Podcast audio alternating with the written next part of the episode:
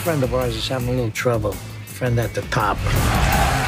Back then, there was nobody in this country who didn't know who Jimmy Hoffa was. You got a gun! Get the gun out of his hand! You always charge a guy with a gun.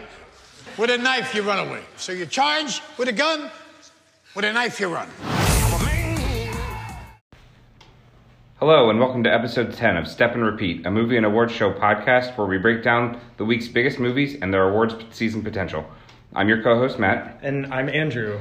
And this week, we're going to be breaking down Martin Scorsese's highly anticipated The Irishman, which is in theaters now and on Netflix November 27th. So... select theaters. It's like, I hate that we have to clarify that, too. Which that is a topic that we'll dive into. Mm-hmm. But... so that's long movie. It is a 3.5 hour epic. So is this going to be a 3.5 hour podcast? I hope not. Though I have definitely listened to podcasts that break down movies that are longer than the movies themselves. So it would not be unprecedented if we did that. But I promise we'll keep it much shorter than 3.5 hours.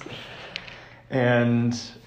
yeah, so The Irishman, Scorsese's first movie in three years, since 2016. And his first movie with Al Pacino. I know, yeah. Shocking. It's very surprising. Most people kind of associate those two together because they were from the same era.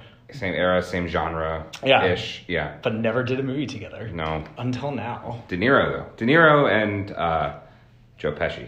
Yeah. Big Scorsese. Yeah. So they're they're the three main actors in this movie. Yeah. So I guess it would be helpful for people who are unfamiliar to at least break down like the simple premise. Yeah, I think so. Yeah. You maybe want to give a plot and let people know what it's about. Yeah, if they're going to sit down for 3.5 hours to talk about it. Yeah. You should probably know a little bit what it's about. So the story basically centers around a mafia hitman from Philadelphia called Frank Sheeran. And the movie starts with him as an old man, and he's kind of retelling his life story, which predominantly involves the Philly mob and his association and close relationship with the famed union leader, Jimmy Hoffa, who was played by Al Pacino. And so Jimmy Hoffa went missing in 1975, and the case is still unresolved, to my knowledge. But this movie recounts the series of events of what Frank Sheeran claimed actually happened.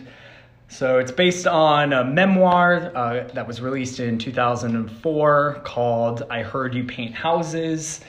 And the movie's now this retelling of that memoir. Mm-hmm. So, yeah, so... it's playing in select theaters right now, in independent theaters. So it's not really playing in any Regal cinemas or AMC theaters, and that is by design. And it will be on Netflix just in time for Thanksgiving. I'm of the opinion that it would make a good amount of money if it were playing in... oh, no doubt. Regular theaters. No doubt. Regular, I'm quoting regular theaters. Yeah. And Netflix... mainstream. Netflix has tried very hard for the past several years to get their movies played in those theater chains unsuccessfully. Mm-hmm. So that's why it's not playing any of those theaters. That's a deeper conversation. Yeah, that's definitely one of the things I want to talk about. But it's... I think it would be better to talk about like the movie itself first. So... what did you think? So, I had been looking forward to this movie for a long, long time. Let me back up. I have never been the biggest fan of gangster movies. I've actually never been a huge fan of Martin Scorsese, and like I know that's kind of makes me a bad cinephile maybe, but But I knew this movie was going to get a lot of traction. It has a lot of big stars. It has Joe Pesci and Robert De Niro and Al Pacino all together again. And so I was looking forward to it for the star power, for the directing, for everything. Not necessarily because it was a gangster movie, but because it was an awards season contender. So that being said, I went into it with very, very high expectations, knowing that people love it, and it's just getting all these rave reviews. It's got, what, like 96% on Rotten Tomatoes. When I came out after 3.5 hours, I had no idea what I thought of that movie. And to this day, it is now 7:32, is more than 24 hours since we've seen the movie. I still have no idea how I feel about The Irishman. Is that bad? So when I feel that way after movies, this is just for me, but if I don't know how I feel after a movie, about 24 hours or however long, to me, that's usually a sign that I liked it, because I like movies that challenge me. And if I'm still thinking about how I feel a long time after having seen it, it challenged me, and therefore I know that I liked it. Yeah, it was definitely challenging. I'm still thinking about it, and I'm still putting pieces together. There were a lot of parts that I was really frustrated at, and a lot of moments where I just thought could have been cut. There are times while I was sitting through it just thinking, like, oh my God, like, did we really just, like, make this just to put the three of these people together with Scorsese and, like, just kind of, like, appease the fans? I don't know. But there were moments where I just really wasn't into it. But then there are other times where, like, I was just, like, absolutely blown away. I think there are things that I also didn't know if I liked or not. So, for example, like I don't know how I felt about the CGI de-aging. I don't know how I feel about it. I don't know if I prefer other actors playing younger actors and older actors, like how it used to be. But now that we have the technology to do so, you know, where we can de-age faces, we can de-age people and make them seem younger and look younger, but the acting still feels like they're older to me. So, just because I know, like, Robert De Niro is older, yeah. Al Pacino is older, and when I see that they look younger and they act older, it just confuses me. So this is something that I want to spend a good amount of time on, actually. Mm-hmm.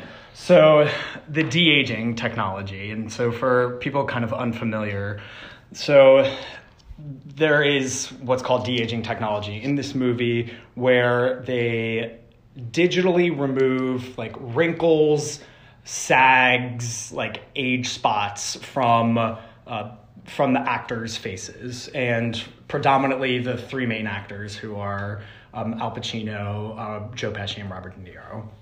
And they, but they're still performing in their bodies. So in this movie, they're mostly de-aged, only about, like, 10 years. So, like, most of the movie takes place when they're kind of, like, in their 50s. So it's not that much of a difference. They go back to, like, somewhat in their 30s. So there was only one odd scene that I kind of found where Frank Sheeran, Robert De Niro's character, beats another character up. And, like, to me, it was, like, very obvious that it was an old man, like, the way he throws punches and kicks. Yeah, and that's what I'm kind of referring to, is that it just, they seem older. Well, in this movie in particular, and this movie is very much a movie about aging and mortality and the legacy that you leave. So I think it was actually... it earned the de-aging, because I think it's very important for a movie that where you're rethinking of your whole life. It's very important to have the same face at the beginning of the movie than you do at the end. Mm-hmm. So I think it earned the de-aging, and I actually completely forgot about the de-aging after, like, about half an hour or so. Like, there was a moment, I think, like, late in the movie that I picked up back on it, and I was like, wow. And the storytelling for me just, like, really overrid the technology. And so I think kind of speaks to how good the technology was. Mm-hmm. I don't think anyone is embarrassed by anything that happens, like, pretty good. So it's It was really, really, really well done, I think, for this movie in particular, given the themes and the gravity that it took. Yeah, there's been a lot of... there have been movies, you know, that movies have done this before, the de-aging process, and you can clearly tell that it's gotten better over time, the whole, you know, de-aging, making people look younger. So the issue, the bigger issue at hand is...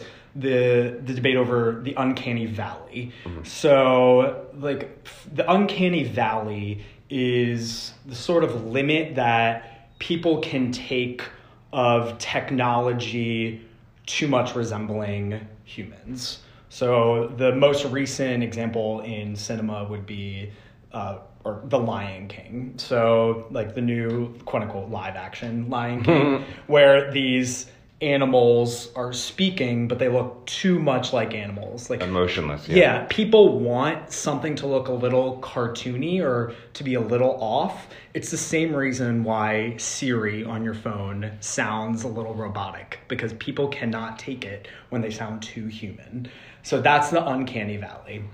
And movies like The Lion King kind of fit into the uncanny valley, and to an extent, like the movie Gemini Man, which just came out with Will Smith, where Will Smith plays both his current 51-year-old self and a younger 23-year-old self. And that kind of area is where I think the technology's dangerous. And you even saw it in, like, news that kind of broke this week of the recasting of James Dean. Yes, that James Dean in a movie. So that is problematic in the sense that it's taking the likeness of former stars and then employing them, casting them in current movies. Yeah, I have a problem with that. I think that actually teeters on, like, ethics and poor morals of Hollywood. I think... why is it even necessary that we have to recast James Dean in a movie? To be honest, like I saw the article, but I didn't know what the movie was that he's. It's not even like a big movie, by the way. Like I didn't even know it was like a big deal, yeah, of a film. But like I completely disagree with it. I even like I'm okay with it in like something like Star Wars, where like. I'm not talking about this upcoming Star Wars. I'm talking about Rogue One. Yeah, I'm not okay. I wasn't okay with that. With Leia at the end. No, or Peter Cushing. Yeah, well, that no. That I was not okay with. But what I'm referring to was that if the actor is still alive and they get the okay from the actor, that I'm okay with. But if the actor is not alive and like the family says it's okay, like that's another thing. And you're right. Like I well, that's what happened with James Dean. Yeah. Well, no, see, like, that's what I'm saying is, like, I don't think that's okay, and I'm not okay with it. But, like, what I'm saying, like, in the future, so for future Star Wars movies, like, I don't agree with taking Princess Leia and making her, like, taking Carrie Fisher and making her a character. And we've kind of broke that dam almost. So, like, yeah, there's no going back. It's really scary. Yeah. So to see where they do that, like, for example, like... That's why it's interesting with Will Smith, because with Will Smith, like, his 23-year-old self is more profitable than his 51-year-old self. So they're just going to make movies with his 23-year-old self. That's, like, so bizarre and kind of, unethical to think. Whereas the de-aging is very much those actors. And that's why I'm definitely okay with the de-aging. It's how technology is used. It's not what the technology is. Correct. Yes. So anyway, I don't know. Yeah, it's just bringing up like very fascinating things like about cinema that I'm really interested in. Mm-hmm. So 21st century. Yeah. And like, are we gonna bring back like Audrey Hepburn? Like, I know that's like that's Ingrid the big Bergman, question. Like, no, like leave them, let them rest. I think The Irishman had a bigger impact because it is at its core a movie about aging and mortality, that it doesn't make sense to have like a young De Niro play like a young Frank Sheeran or young looking De Niro play. I'm sorry, let me back up. It doesn't make sense to have a De Niro lookalike play a young Frank Sheeran if it's a movie about aging, because it's like about the process itself. So it's a movie that spans 50 years. So it had a much bigger kind of emotional impact knowing it was them. So my question is, let's say 75% of the film is Frank Sheeran in his 50s, Robert De Niro in his 50s. Why not cast a 50-year-old actor entirely, and then de-age him up instead, or age him up? You know what I'm saying? They did age him up too. So he goes into his 80s or 90s, and At that point, it was prosthetics though for De Niro. 10% of, I would say 10% when they aged him up, 10 or 15%, him, when he had to be aged up more than what he is now. Because there are scenes where he's kind of in his current age. I'm not explaining this right. He's old. Yeah. De Niro's current age. De Niro's in his 70s. Yeah, And so in the scenes with him and Joe Pesci in the car traveling across the U.S., they're in their 70s. They're in their current age where they are now, correct? No, I think they're late 50s, early 60s. A little bit younger because that was 1975. Okay, maybe I was just doing the math wrong then. My question is, why not, if the majority of the movie is where he is going to be in his 50s, why not cast a 50-year-old actor? Why do you have to go with De Niro? I mean, it's the right person for the part. But you can find other. But all this is argument's pointless to me because they nailed the de-aging. Yeah. So they did a really good job. Well, yeah. For you, they nailed the de-aging. For me, it kind of took away. For me, it kind of took away. I completely forgot. I forgot about it completely. Yeah, I just for me, it was very prevalent. It was very there the whole time. And I what about it specifically? Just knowing that it was there, and I could tell there were points. But then you can't watch an animated movie or knowing any sort of any movie with technology. No, I can watch Toy Story knowing that it's an animated movie and still enjoy it as an animated movie. Or a movie with any sort of visual effects. It's there and it's visual effect. Yeah, but at the same time, I didn't believe the facial recognition or the facial de-aging along with the body movements. And just in my opinion, it just took away from the story. And I 100% disagree. I'm not the biggest fan of them them focusing the majority of the time and doing it the majority of the time. I'm okay with it a little bit and subtly, but I'm just not okay with it taking place 75% of the movie. That's just my big issue. So but. I mean, another thing is that this movie is very much reflective of Scorsese and De Niro's career together too. So it's it has a very sort of meta aspect because their career spans 40 plus years and they are, tied to sort of the glamour of the mob sort of life. And this movie is essentially critiquing that. This is an old man's movie. Yeah. And so that is another reason why it's essential to have somebody like Robert De Niro in that role. Yeah, that's fair. Therefore meaning that technology is necessary to tell that story. Okay, well, all right. I don't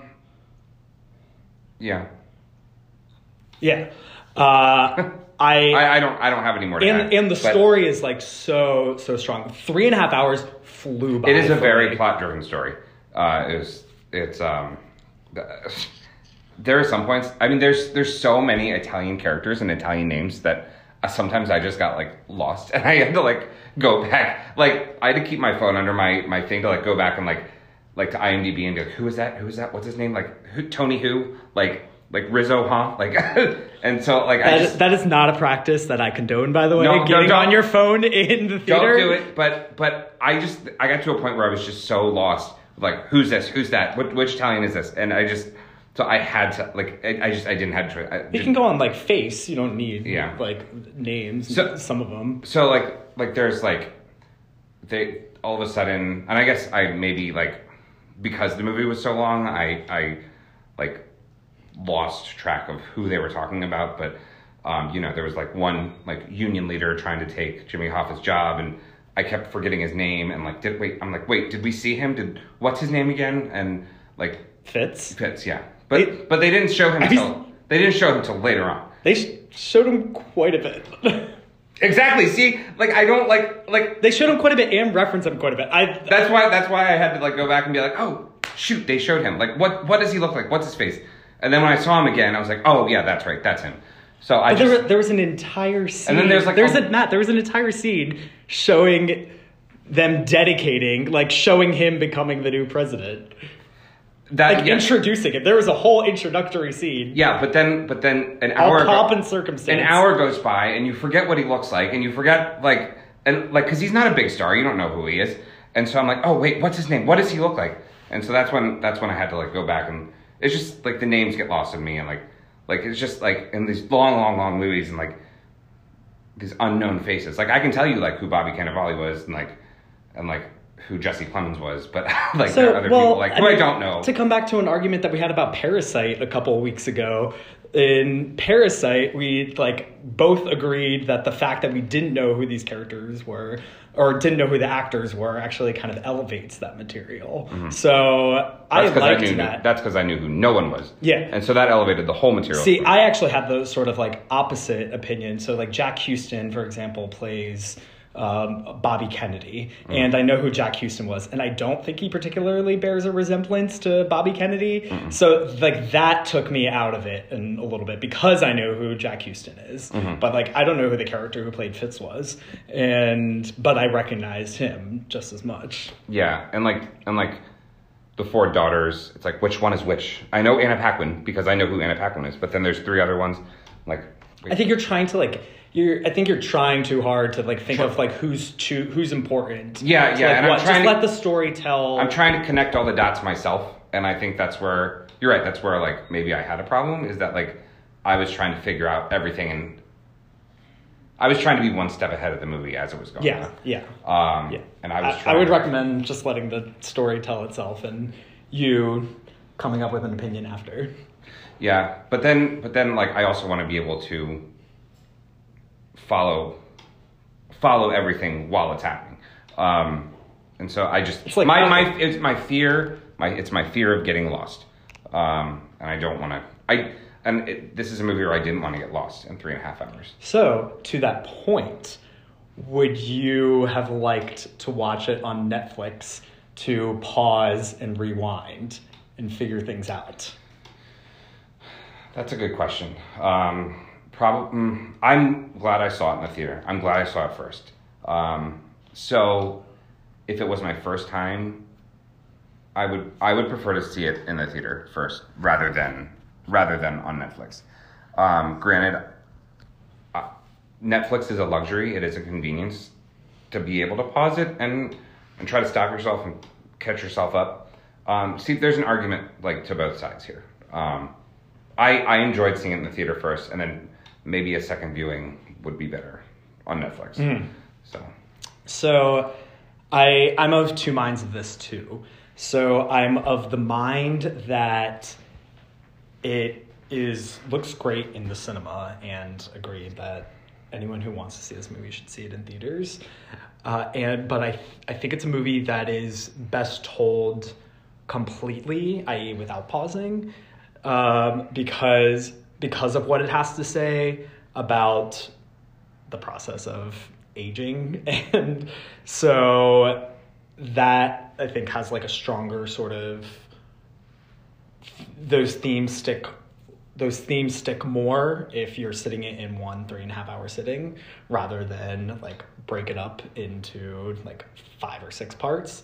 That said, I think there are probably a few natural places where you could hit pause, like acts, like an act structure. So that I think it could play well on Netflix in that sense, because full well knowing it's hard to find 3.5 hours in any day to sit down and watch a movie. So it would be very fascinating to me if Netflix ever released its like pause and rewind and finish data, because The Irishman would surely be a great contender for that. Yeah, yeah, something I don't think they'll ever put out. Oh no, never. They'll but never do that. That's another question which I actually brought up to you yesterday. Is I guess Netflix is considering right now beta testing, as we talked about, the speed up feature, the playing 2 times faster than the original, than what the movie was intended to be at the original speed. And I fully admit, I do this with podcasts. If I'm listening to some podcasts or if I listen to an audiobook, I will speed up because I'm not watching a movie, but I'm just listening to something that's entertaining me. And I don't feel like anything audio wise has an effect, or is really impacted that much by the speed at which it is filmed or recorded. Well, to play devil's advocate there, same. What about a song? That's all. I don't do that to a song. I don't do that to songs. I only do that to audiobooks and to things that are things that are really long, because you can read a book at your own. Well, the Irishman is really long. Yeah. Well, you can read a book at your own pace. You can read it really fast or really slow, however fast you want to read it. So I justify it that way. That's why I speed up audiobooks or podcasts. Movies, I feel, work a lot differently. Directors film movies at their own speed, and it's their choice. This is their film, So anyway. Yeah, I think... I think Netflix is basically just pushing the boundaries, see how far it can go. There's been pretty negative outcry to this, myself included and yourself included. Yeah. So my hope is that they don't really test with this much further. Is this why? Is The Irishman why they did it? No. Netflix is much bigger than just The Irishman. Yeah, but we're releasing this 3.5-hour movie, and all of a sudden this news comes out that this is what they're beta testing. I think it's just coincidence. We can cut watching The Irishman down to 1.5 hours. So yeah, because Netflix has series, right, that are much longer than just The Irishman. So The Irishman. Watch Jessica Jones sped up. yeah, exactly. So so it goes well beyond that. But to kind of come back to a point that we were talking about earlier. The theater aspect. So, yeah. Sorry. Yeah. So Netflix is releasing this in independently owned theaters. So you can see it at your Alamo Drafthouse and Landmark theaters. But again, it's not playing at Regal or AMC. Can I just bring up a point again? And I brought it up a couple weeks ago. When you are in the audience, you have a responsibility, not a responsibility, but there is a moral, a code of ethics, or a code. Please be a good audience member and try to get there on time. I cannot stand when people walk in 20, 30, 40 minutes into a movie because either they're stuck in traffic, and I don't wait for anyone more than 10 minutes. That's a movie reference. Or in The Irishman. No, and I just think it's so... so unbelievably rude. Granted, it's also, and I fully admit, it is rude to be on your phone during the movie, but I tried to hide it as much as I could, and nobody around me could see it. I hid my phone under my jacket. But that being said, if you are in an audience, please be discreet about being on your phone. Go outside if you have to talk, and come in at a normal freaking time. Sorry, I digress. So I was really frustrated. You're advocating for them to watch it on Netflix. Kind of. I'm advocating for you to see it in a theater by yourself if you can. Sorry, I'm done. Please continue. This is doing very well at the theaters that it is playing in. Yeah. But it is not. There's lines out the door. I know, it's crazy. Other cities. So a lot of people do want to see this movie in theaters, and it tends to be older crowds, and I think this is an old person movie, so I think this will play very well with old crowds, and also bros, yeah, because they love Scorsese. Yeah. Goodfellas is every guy's favorite movie. So this is okay. I'm glad you brought up Goodfellas, and I'll come back to the theater thing in a minute. But So this is a very different movie than like Goodfellas and Casino, for example. So especially it's helpful, I think, to look at Scorsese's body of work over the past 20 years or so. I think he's made two kinds of films. He makes your like fast-paced and fun films, and he's made more introspective films. So for every Wolf of Wall Street and The Departed, there's a Silence or Hugo. Mm. And this falls right in the middle between those two mediums. It's like, it's right in between fast-paced and introspective. So it kind of takes the most of both worlds. Whereas Goodfellas, I think, falls in line with more manic and fast-paced sort of speed. And I think this takes a more layered approach. You mentioned earlier that this is kind of, I guess, a not quite a satire on the gangster film, but it's very much critiquing. Yeah, so do you want to explain more what you mean and like why this movie is a critique? Yeah. And how? It doesn't necessarily glorify it as much. It's not as sexy as like even like The Departed. It's funny to call like a movie sexy when like everyone dies in the end, but they don't make it seem like all that fun, especially because Frank Sheeran like struggles like with his family life and to get like the approval of his daughter, who's played by Anna Paquin, with a total of 7 words spoken in the entire movie.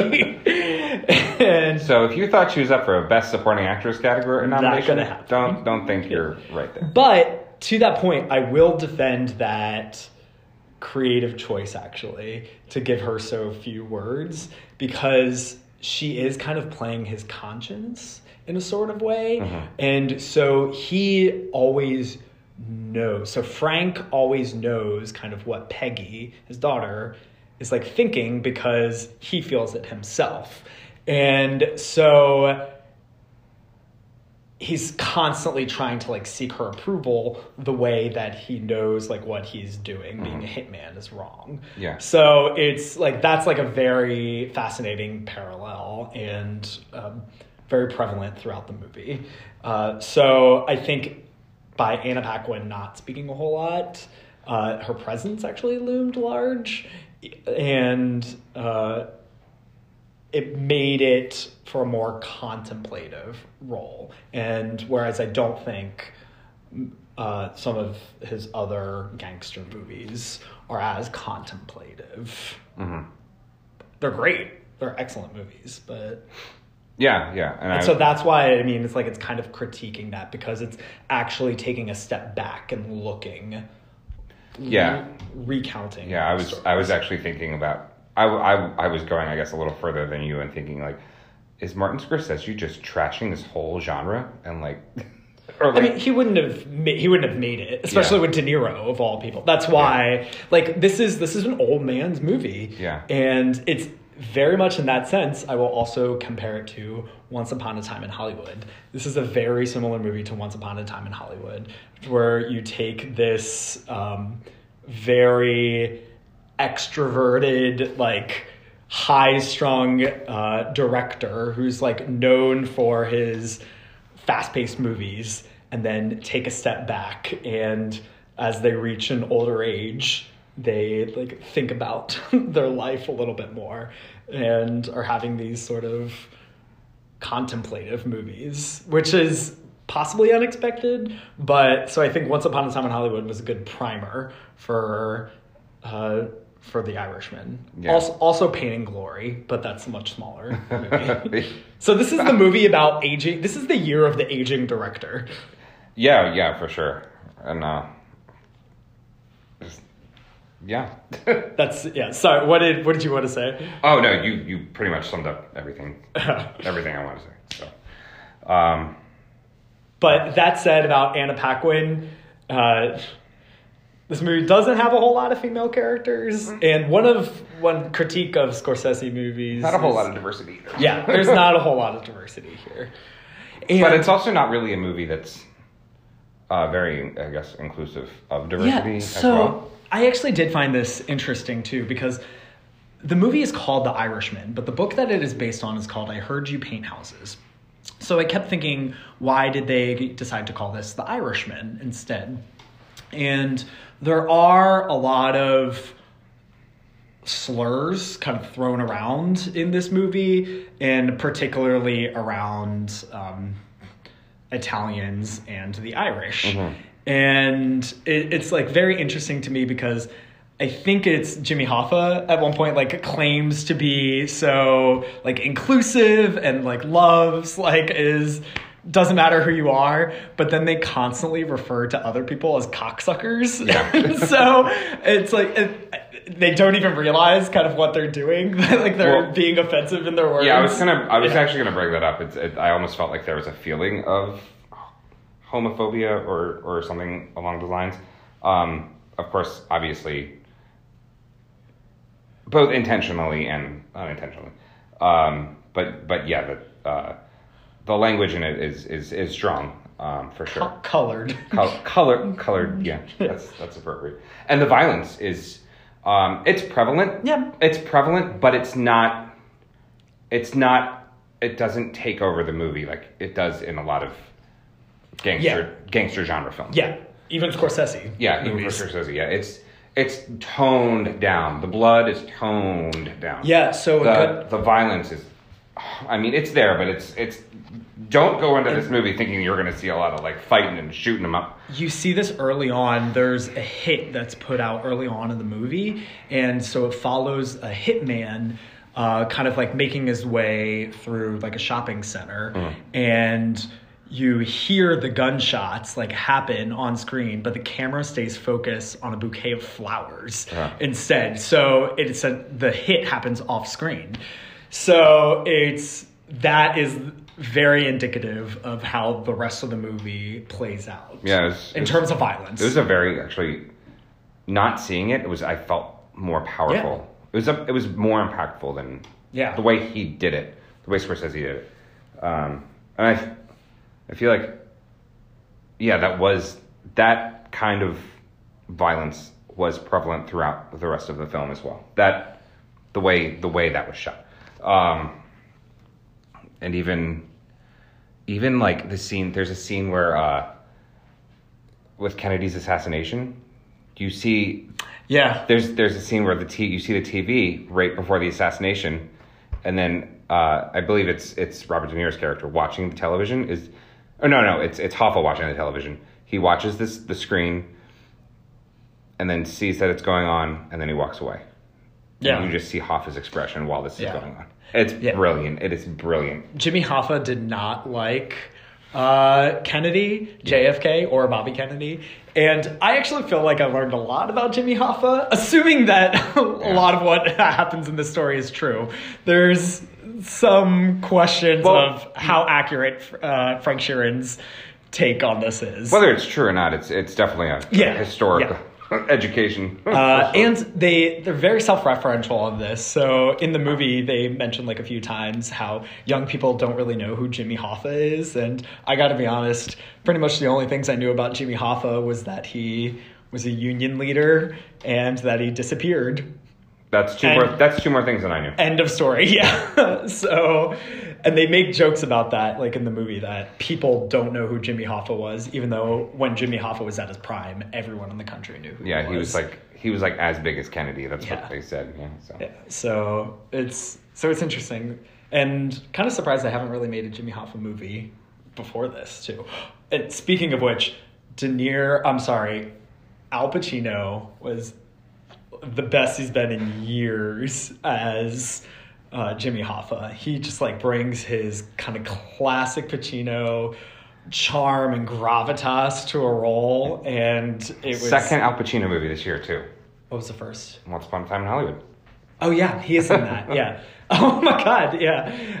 It's kind of funny. Very similar roles too. Yeah. Not as prevalent in Once Upon a Time, but he's there. And he just, like, he is a scene stealer, mm-hmm. and he's, like, perfectly cast for this role. Yeah, yeah, and he made it very clear that this was his role, and nobody was taking it from him. And he really, like, it, like, you could see it in his performance that he really wanted to do this. And not necessarily, I don't think necessarily for the Oscars, but just as a summation of his life and his work. And, I mean, for first film with Scorsese mm-hmm. is, like, just way to announce this, like, partnership. Yeah. They probably may be their last movie together. Yeah. Yeah. Who knows? Probably. But on the other end of the spectrum, a very completely different sort of character and played in a different sort of way, I thought Joe Pesci was incredible. Joe Pesci, it's his first time acting in over 10 years maybe, but he delivered this soft and looming performance, and he had, I think, the best character arc of the supporting characters, and I was just, like, wowed by his presence on screen and how he can deliver that quietly and effectively. And it was in dark contrast to Al Pacino, who I think also did excellently. So it's two very different styles of acting and two very different characters perfectly put on screen together. Yeah. I thought De Niro was good. I don't have anything bad to say about De Niro, but I think Pesci and Pacino really took it for me. Yeah. Also, I know this is, I guess, kind of weird, but, like, I kind of wanted to see a little more Harvey Keitel, just because I was excited to see him in a movie, like, again, and, I saw him on the screen, and then, like, he just kind of disappeared. Yeah, he plays an important character. Yeah, he plays like, the Philadelphia mob. Yeah, he plays, like, the head of the mob. Yeah. So I thought he would, like, be more prevalent in the movie, but, you know, I guess not. So, yeah, he has, he's a good role, but, like, not a whole lot of screen time, I will say. Yeah. I love how many personal connections I kind of have to this movie, because the movie, the framing device is used from a road trip taken from Philadelphia across the PA Turnpike into Ohio to, like, Toledo, Ohio, and Detroit. And I have made that road trip so many times that I know exactly where they're all going. Yeah. And so it was so unreal to see that, like, an actual road trip happen on screen, the same route that I've taken so many times. Yeah. And that actually also says something for Frank Sheeran's patience in the movie, is that, like, he has to, like, stop constantly for his wife and Joe Pesci's wife, or Russell's wife, to take cigarette breaks or go to the bathroom. And he's just, like, totally fine with it. Like, sure, we'll stop every, like, 15 minutes so you can get out and smoke, but there's no smoking in the car. So I just, that, like, says something to his character as well, just, like, what he's had to deal with his whole life. Like, this isn't a big deal at all. So I thought that was pretty, I thought that said something. Especially, like, the first scene where, there's a scene, like, very early on where they get out of the car and they're, like, either they're on a smoke break or they're looking at something in the car, and then Frank Sheeran turns to Russell and he goes, "Hey, Russell, look where we are." And they, like, go right to the gas station where they look right at the gas station right where they first met. A little bit of, like, way too convenient, but also very powerful. Yeah. I think the end of the movie is better than the beginning. I think the last hour or so is top-notch filmmaking. Mm-hmm. And the first hour is great, but I think the ending is, like, where it really, really, really comes alive. Yeah, I mean, as it should be for a lot of movies. Yeah. But no, I agree. It's the ending was riveting, maybe is not the right word, but definitely shocking. Yeah, and I love the final shot. Oh, you're gonna remind me. I won't say on the podcast, I'll remind you after. Okay. It'll probably come to me, like, within the next 15 minutes of finishing this podcast, but There was a lot of imagery in the movie that, like, it just... Yeah. Yeah. Well, should we talk about Scorsese and Marvel? Okay, I'm going to be honest with you. I haven't read too much into it because, like... Oh my God, this is my favorite story of the past, like, I know what he said, but, like, I haven't read any of the criticisms, like, about it, and, like... Because I have my own opinions, and, like... Well, that's what I want to hear. You know, and, like, I know he came out, like, with, like... Didn't Martin Scorsese come out with something, like, explaining what he meant or something? An op-ed. He's, like, completely doubling down on what he said. So... Oh, okay. Yeah, no, that's not what I read. Sorry, I thought that's what you wanted to, like, mention. Like, that's... Well, I haven't read any of that. To back up, in October, Scorsese gave an interview to Empire Magazine where he was asked a question of how he felt about Marvel movies. And he described them as akin to amusement parks. Mm-hmm. And there's much longer quote that I recommend you go read, but that was the sort of gist of it. And this, of course, brought great ire to fans on both sides and caused quite the controversy. And so then, of course, people start asking Scorsese about it again. And he's, like, doubling down on what he said and then wrote this New York Times op-ed, which we posted on our Facebook page if you want to check that out. But he's saying a lot of things. And I think his broader argument is his argument with the death of sort of like the mid-sized movie and the character-driven movie. He also, and then on the other side of things, he's also talking about Marvel movies like being a sort of product rather than a movie, I will say, or rather than movies. So he's saying that like audience members could be like primed to only go to the theaters to sort of like experience these movies, and they feel the same things, like repetition again and again and again. And there's like less originality is what he's saying. And don't want to put words in his mouth, but that's the gist of it that I've taken of. Mm-hmm. So he's saying that there's less originality, I think, is what his argument kind of boils down to. Yeah. So, yeah. And it's a very interesting thing. I've read there's been a lot of think pieces written about this. Yeah, and that's, you know, everyone's going to have their opinion and everyone's going to be, you know, a critic, and people are going to hate it, people are going to love it and agree with it, and, you know, in the end it's his opinion versus your opinion. And... No, I actually don't agree with that. I don't think it's a his opinion versus your opinion type of thing, because I think this whole argument is like plastered in shades of gray, which is why I'm so fascinated with it, because it's not, you can't really be on like one side or the other. So for example, Scorsese is saying that Marvel movies are like taking up a bunch of theater space. But on the other side of that argument, here he goes, he's making this $160 million movie, The Irishman, for Netflix, which is known for its streaming services.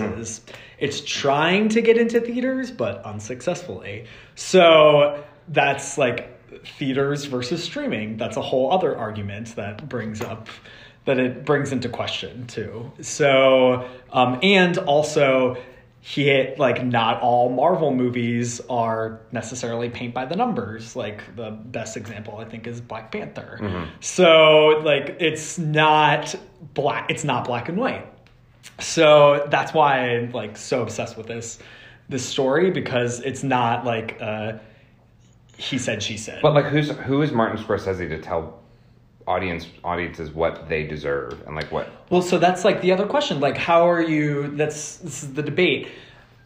Like, what's the big deal about like denying someone joy? Amusement parks bring me joy. Mm-hmm. They bring like a ton of people joy. Yeah. So it's, who are you to deny like joy to things? And I think the way that I've kind of settled on this argument is, I think he's essentially saying that Like, it's fine, like, go experience joy, but, like, you're not going to go to an amusement park to be challenged or, like, think about things. And he wants to see more of that cinema, particularly in theaters. And if, like, an entire movie chain, like, owns basically a town, remember when we talked about, like, the Topeka, Kansas thing a couple of weeks ago? Like, that happens where, like, certain towns have no options to go see movies. Like, so he wants to see more of that open up. So I agree with that. Even if his remarks about Marvel were kind of inflammatory. I say this as somebody who likes Marvel movies. Yeah. I get what he's saying, and I understand the argument for it. So at the end of the day, to me, obviously, like, movies are an experience. You go to the theater looking for whatever experience you want to see and happen. Let me back up. It's very well known amongst, like, my peers. Like, so my favorite movie of all time is Jurassic Park, and it's not a Marvel movie, but it's a movie with visual effects and can be seen as, like, an entertainment movie. It can be seen as an amusement park, quote unquote, if you will. It's funny because Jurassic Park. It is about an amusement park. Yeah. It's okay. Not the greatest movie of all time. Didn't get any Oscars. But it's my favorite movie because, I mean, it did get an Oscar for best visual effects. Sorry. But it is my favorite movie because of the experience I had with it, because of when I saw it and who I saw it with, and you know, what it meant to me. And that could mean the same for a little kid seeing Avengers. Like, who are we to tell a kid that, you know, Avengers or Spider-Man can't be his favorite movie because of the experience he had with it? May not be the greatest movie of all time. May just be like a visual effects epic. And, like, to me, movies are an art form, whether they're big budget action, blow them up, superhero, whatever, or a smaller indie movie like Marriage Story or The Irishman or something like that. So in this sense, like, I guess I do understand what Scorsese is saying, but I do not agree with his bashing. I don't agree with his statements about Marvel whatsoever. That's really all I'm going to say on the matter, just because. I don't really take them as a negative, though. Yeah. I mean, like, I don't think calling something a theme park is. I know people, I think, take it more negatively than it should be. Like, to your point, to your point about having, like, a favorite movie and going about that, like, do what brings you joy, and amusement parks bring people joy. So that's the... Yeah, but... I don't take that negatively, and I don't think he's saying it's wrong to have, like, a Marvel movie be your favorite movie. Yeah, but when you go back and say things like, you know, Scorsese is saying this about Marvel movies because of, for example... The theater spaces it takes up. Is that not a negative?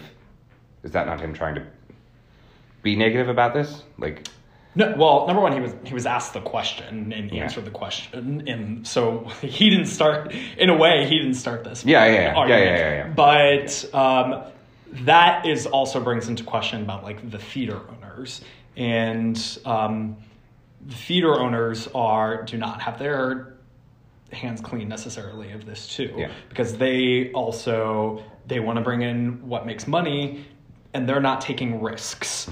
And other studios, like, outside of Disney are not taking risk, and this is why he's pairing with a studio like Netflix, and Netflix was willing to give him $160 million to make this character-driven movie, which is kind of unheard of elsewhere. And also theaters are closing because they're not getting... No, small theaters. Yeah. Big theaters are doing very well. Well, smaller theaters are... Well, yeah. So smaller theaters are... That's his point. ...are closing, though, but... Okay, yeah. To give them the space to play them, like... Netflix is... Like, if you're putting your movie on Netflix, like, you're taking away from the theater experience. Like, that's... So yeah, like that's frustrating. Like, to me, it kind of like goes back on the there. Yeah, and this is why like I'm so fascinated by this argument, because it's not that clean cut, because there are these whole other questions that come into play. Yeah. So but anyway, it's very fascinating to me, and if you're kind of interested in the future of cinema, we'd definitely check into some of these. You can always. Be happy to share some stories with us. Like, you can always email us. We have our email address is stepandrepeatpod@gmail.com. Or you can engage with us on social media. We're at repeatsteppod on Twitter, and we're at facebook.com/stepandrepeatpod. Yep. So can I just say one final thought about... wait. You say it. Give your grade. I thought this movie was excellent, and I've been thinking about it nonstop for the past 24 hours, so I give it an A. Okay. Well, I still am. I'm still thinking about it, and I still don't know how I feel. I don't know if I loved it. I know I liked it. I know I didn't hate it. At first, I thought, did I hate this? And now I'm teetering towards love it. So I'm not going to give it a grade yet. We'll come back next week. We'll come back next week, yeah. See how you feel. My final thought on The Irishman, I've been thinking about this for a long time. The Godfather, starring Al Pacino, Godfather Part 2, starring Al Pacino and Robert De Niro, was about the rise of a gangster. And 40 years later, this is about the fall. So, all right. Yeah, so that sounds pretty accurate. Okay. But yeah. So I've been thinking about that all day. So, well, good. All right. Well, do you want to dive into Oscar revisionist history? Sure. And you so graciously allowed me to do it again this time. Well, I've got something planned for next week. Ooh, so. I'm excited. I could have gone a million different routes. I don't even know if I want to guess. Yeah. And please don't do 1992. No. The obvious route would be to do like Scorsese or De Niro, Pacino, or even Pesci or Anna Paquin. Yeah. Oh, God. And yes, Anna Paquin is an Oscar winner. Yes, she is. Yeah. But I decided to go a little different, and it had to do with a debate that we had earlier. So I'm surprised that this movie did not come up in our discussion, but what was the last sort of major Oscar-nominated movie to utilize a lot of de-aging technology? I'm going to sit here and think... The last Oscar winner, Best Picture? No, it didn't win Best Picture. Oh. But it did win other awards. De-aging. I'm pretty sure it won visual effects. Yeah. Curious Case of Benjamin Button? Yes. Wow. Yeah. I got it. Okay. Other movies obviously use slight de-aging, but that was the last major. That was one of my favorite movie years of my life, 2008. 2008. Mm-hmm. Well, guess what year we're doing? 2008. Yeah. And... I also chose this category because we talked about tiny little bit about Once Upon a Time in Hollywood, and kind of in the whole process about aging in general. So I thought that Best Actor, for which Brad Pitt was nominated for in 2008 for A Curious Case of Benjamin Button, would be... a good way to go. It's a very good one, yeah. So that's when I think of 2008, there are three movies I think of. It's Hellboy 2, Marvel movie, Tropic Thunder. No, Hellboy's not. Oh, it's not. No, it's not. Oh my God. It's it's not. Punish me. It's not DC either. It's wow. Oh God, I can't remember the name of the. I don't know. I'll figure out.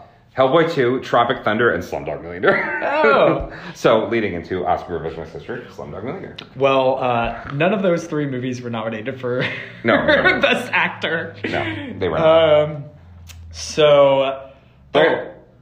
not. No. Do you remember who won that year? Wasn't Robert De Niro nominated for Best Supporting Actor that year? No, the last time he was nominated for was Silver Linings Playbook in 2013. Not Robert De Niro. Oh my God, Robert Downey Jr. Sorry. He was, yeah, but not Best Actor. Yeah. I got too many Roberts on the brain. Robert D's. Yeah. Jeez. I know. Yeah. Sorry. And that is a Marvel tie-in for sure. Yeah, definitely. And that was the year of Iron Man. Yeah, we chatted about this a few podcasts ago about. Really, he was like, I think he was being nominated for Iron Man. Yeah, and he was, to an extent. And he should be this year. But they've decided not to. We're not going to get back into that whole debate. Sorry. I want to see if you can remember the winner. But if I give you the other nominees, do you think you can remember who won? Maybe. Okay, so we have Brad Pitt for The Curious Case of Benjamin Button. Yeah. We have Richard Jenkins for The Visitor. Mm-hmm. We have... Never saw that. Neither did I, actually. Yeah, actually, maybe I don't remember. We have Frank Langella for Frost Nixon. Mm-hmm. And we have Mickey Rourke for The Wrestler. Those are the other nominees. Oh, God. I'm going to kick myself when I hear this. Do you want a hint?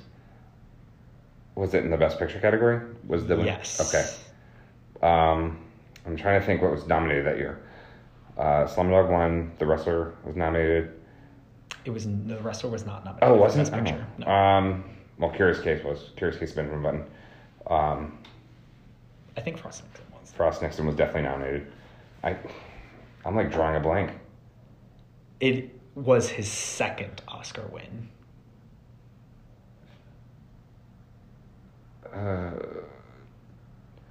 Why am playing a real life character, also like Daniel Day-Lewis. No, I don't. Sean Penn. That's right. No, yeah. As soon as S came out of your mouth, I was like, I knew it. Yeah. So, okay. So we have Sean Penn, Richard Jenkins, Frank Langella, Brad Pitt, Mickey Rourke. Sean Penn, like you're Sean Penn. Yeah, the end done. I would pick Mickey Rourke. Really? Yes. Oh, I remember how much you loved The Wrestler. Yeah. You were in college then, and I came up and I watched The Wrestler like with you I think it was over winter break or something. So, he was really good, but I still would have picked him. I was really kind of blown away by The Wrestler, and I say this as I mentioned this before, but as someone who has grown to love the movie Milk a lot more than I did when it came out, and but it's hard for me to. I remember my feelings watching The Wrestler were just so overpowering, and was kind of bummed that he didn't win. Also, especially because Sean Penn had already previously won at that point.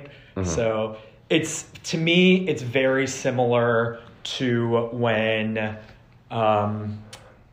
Eddie Redmayne beat Michael Keaton for Birdman. And it was a very close race that year. Mm. That was a two-man. I remember that. Yeah.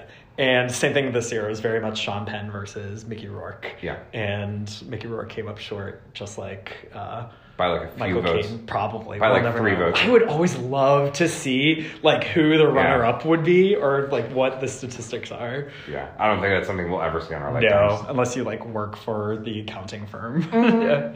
Ernst & Young. New job. Yeah. So our accounting friends out there, if you ever get a job I know at Ernst & Young, yes, please share with us the results. Gonna need all those tickets going back to 1929. Yeah. So I just thought Mickey Rourke was so good. Yeah. And I would just wanted to give it to him. But second time I picked 2008. Yeah. I'm trying to think. All right, so I guess in terms of order, if you want to do an order. The rest are something I'm gonna have to definitely see again because it's been a long time. And I remember really liking Frank Langella in Frost Nixon. I thought he was really good. Brad Pitt I thought was the worst that year, but I'm not the biggest Brad Pitt fan as I've said before. So, maybe he deserves a nomination, but I digress. So I would go definitely 5 Brad Pitt. I don't remember The Visitor. I didn't see The Visitor, so I can't. I think I've seen The Visitor. I think I have. It sounds so familiar, and I'm All right, so let's just eliminate Richard Jenkins because we both don't remember him. So he'll be the outlier on the side. So we'll go four Brad Pitt, three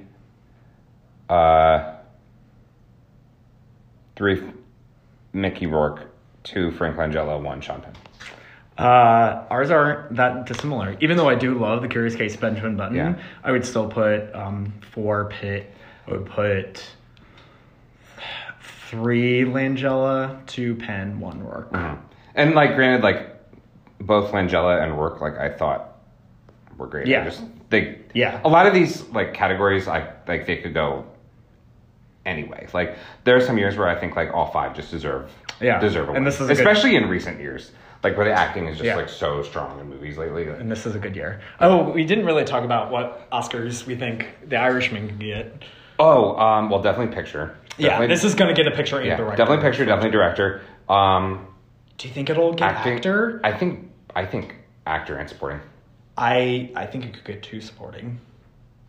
Yeah. I think both of them could land. I think Pacino's a little more likely to land. So you think?